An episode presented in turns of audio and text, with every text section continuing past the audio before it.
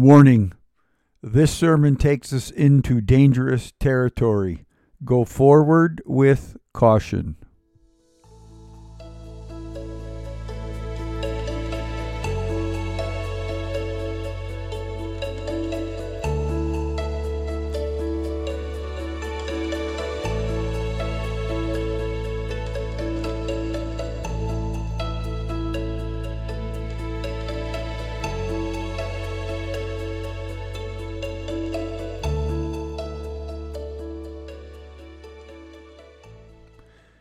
Grace and peace to you, my friends. It has been 16 years now since Ricky Bobby raced across the big screen in the popular movie Talladega Nights, The Ballad of Ricky Bobby. If you are unfamiliar with the title and the genre, I must say congratulations, as you have somehow not allowed your mind and spirit to have slipped into the depths of sheer nonsense. Unfortunately, I cannot say I cannot say the same for myself. Admittedly, I have seen and enjoyed watching Will Ferrell and his friends' good-natured and humorous portrayal of the NASCAR driver and his uniquely first world issues of our American society and culture. Here are a few quotable quotes from Talladega Nights. Dear Lord, baby Jesus, we thank you so much for this bountiful harvest of Domino's, KFC, and the always delicious Taco Bell. Or how about this one? I like the Christmas Jesus best, and I'm saying grace. You can say grace to grown up Jesus or teenage Jesus or bearded Jesus or whoever you want. Followed up quickly by Dear 8 pound, 6 ounce newborn infant Jesus. Don't even know a word yet. And then finally, I like to picture Jesus in a tuxedo t shirt because it says, like, I want to be formal, but I'm here to party too. I like to party, so I like my Jesus to party. Sacrilege? Undoubtedly. Funny? Yes, you got to admit it is somewhat funny. Is it a picture of American American culture and society? How sad to say and admit that, yes, indeed, Will Ferrell and his friends have rightly captured the current theological and sociological, sociological implications of our me first society with some good natured fun. Sadly, they speak of a society and culture which once heard and adhered to, built a society upon, the principles and moral understanding of a Judeo Christian ethic and thinking, but has since begun to listen to other more popular, louder voices, essentially leaving behind our inherited Judeo Christian heritage. Now, I fully realize this is harsh criticism of not only our society, but of the church in general as well.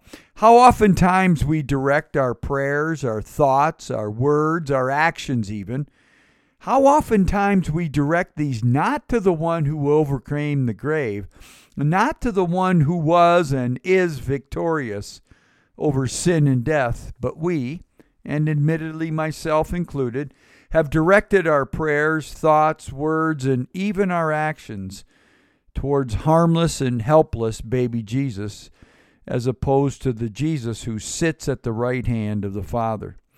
And so, with some fear and trembling, we now squarely face the reality of this morning's lectionary readings. And I will warn you, they are harsh. So let's start with perhaps the least harsh words to hear, those from the prophet Jeremiah. Reading, the Lord said, Am I a God nearby and not a God far off? Who can hide in secret places so that I cannot see them? Do I not fill heaven and earth? says the Lord. So, what's going on here? What is happening in Israel to solicit such questioning from the God of heaven to his chosen people? Basically, the people of Israel, God's chosen people, have deserted their first love and replaced the God of heaven with the God of self. Instead of seeking after their first love, the chosen band of Israel's race has come once again and turned away from the God who loves them and exchanged the God of heaven for other gods. They have listened to prophets who have prophesied in God's name lies as to the character, being, and essence of the God of heaven. Then, having listened to these false prophets, the Israelites chose to put into practice the ways in which the false prophets advise them to live. Now, before we get too judgmental of these folks, we too, in our own time, in our own day, we too have listened to false prophets and have chosen to follow in the ways in which they have encouraged us to live. Take, for instance, the ever popular music of Bon Jovi and his song, It's My Life. The ever popular Bon Jovi has seemed to become a prophet of our time and age. Now, I like Bon Jovi and I like the tune and music of the song, but admittedly, when I follow the path of which Brother Bon Jovi calls for me to walk down, I find myself making some huge mistakes. So listen to the words of the false prophet here. This ain't a song for the brokenhearted, no silent prayer for faith departed. And I ain't going to be just a face in the crowd. You're going to hear my voice when I shout it out loud. It's my life. My heart is like an open highway. Like Frankie said, I did it my way. I just want to live while I'm alive. It's my life. Friends, it's the wrong road. To find true peace, contentment, and fulfillment in our lives, we need to find the road Jesus calls us to live on. Augustine said it best A life fully alive is a life lived dedicated to the service of God, not self.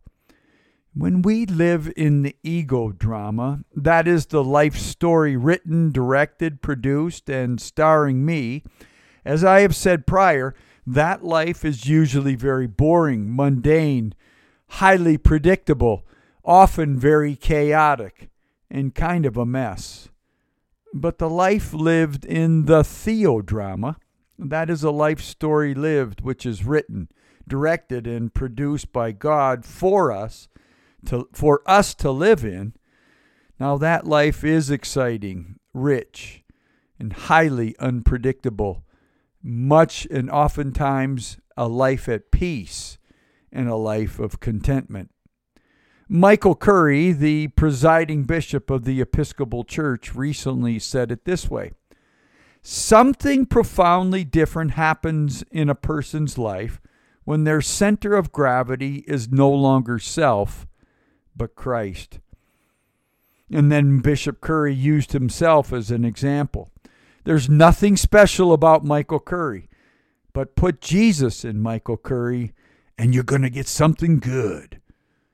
May I ask you, who or what is at the center of you? Maybe it's time to set a step aside and let Jesus into the middle of our beings. Speaking of letting Jesus in, what about today's gospel reading? Doesn't sound much like a baby Jesus or teenage Jesus here, does it? sounds more like the Son of God Jesus, I'd say. The background of the pericope is that word about Jesus has gotten out to the multitudes. Crowds are now pressing upon Jesus and the disciples. And those crowds of people are coming because of the healings they have seen, the feedings of bread and fish they have heard about and tasted, and the excitement and hysteria about the possibility of a rising political star to defeat the Romans. Now, I'm sure the purpose of Jesus' healing and feeding was in order to stir up a crowd, but now that they are coming, Jesus gives them some new direction. Luke writes Jesus said, I came to bring fire to the earth, and how I wish it was already kindled. I have a baptism with which to be baptized, and what stress I am under until it is completed. Do you think I have come to bring peace to the earth? No, but rather division. so much for praying to eight pound, six ounce infant Jesus, who don't know a word yet. What is Jesus saying here? What does Jesus mean? Well, imagine, if you will, an overgrown forest within a thick bed of undergrowth on, on its floor, or a forest with a lot of standing dead trees on it. Here in Alaska, both are observed on a daily basis. Now, what happens when those woods are set ablaze? Well, naturally, they are burned up. The forest floor is gone, and the deadfall become torches. When that happens, what comes next? What's after that? Well, the way is now cleared for new growth, new life, new creation. And Jesus is saying that there is a whole lot of overgrown woods around Jerusalem. There's a lot of standing dead wood throughout Israel. And between the Pharisees, the Sadducees, the Herodians, the Romans, and the law gone amuck, these must all be dealt with. But Jesus is saying, not by the crowds and not through a military type revolution. And Jesus is saying this will happen through a baptism.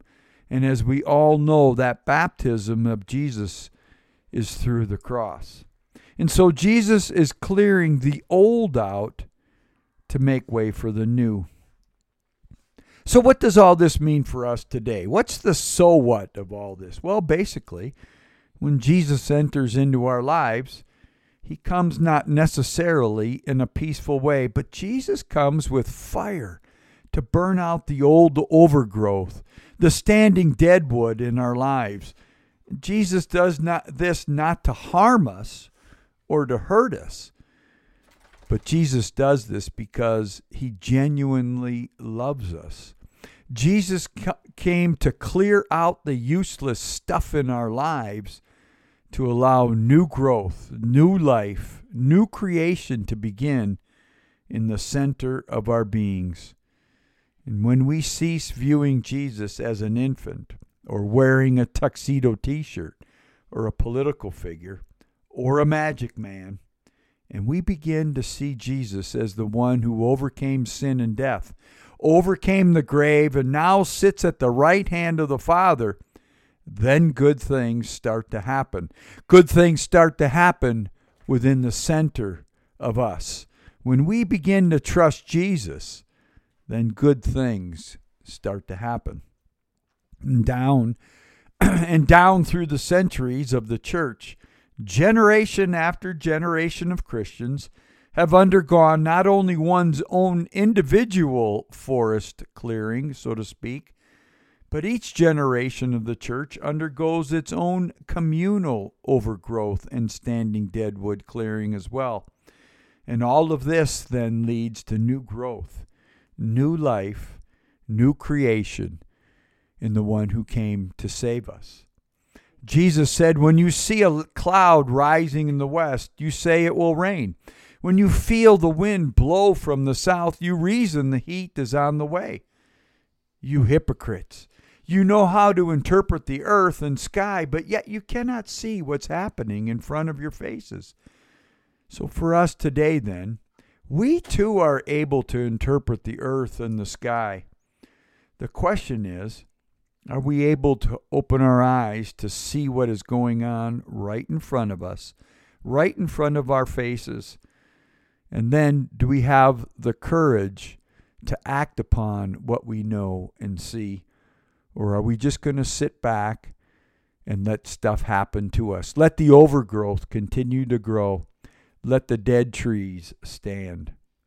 Our culture, our society, our world, like all cultures, societies, and worlds prior, have chosen their paths. Which path are you going to choose?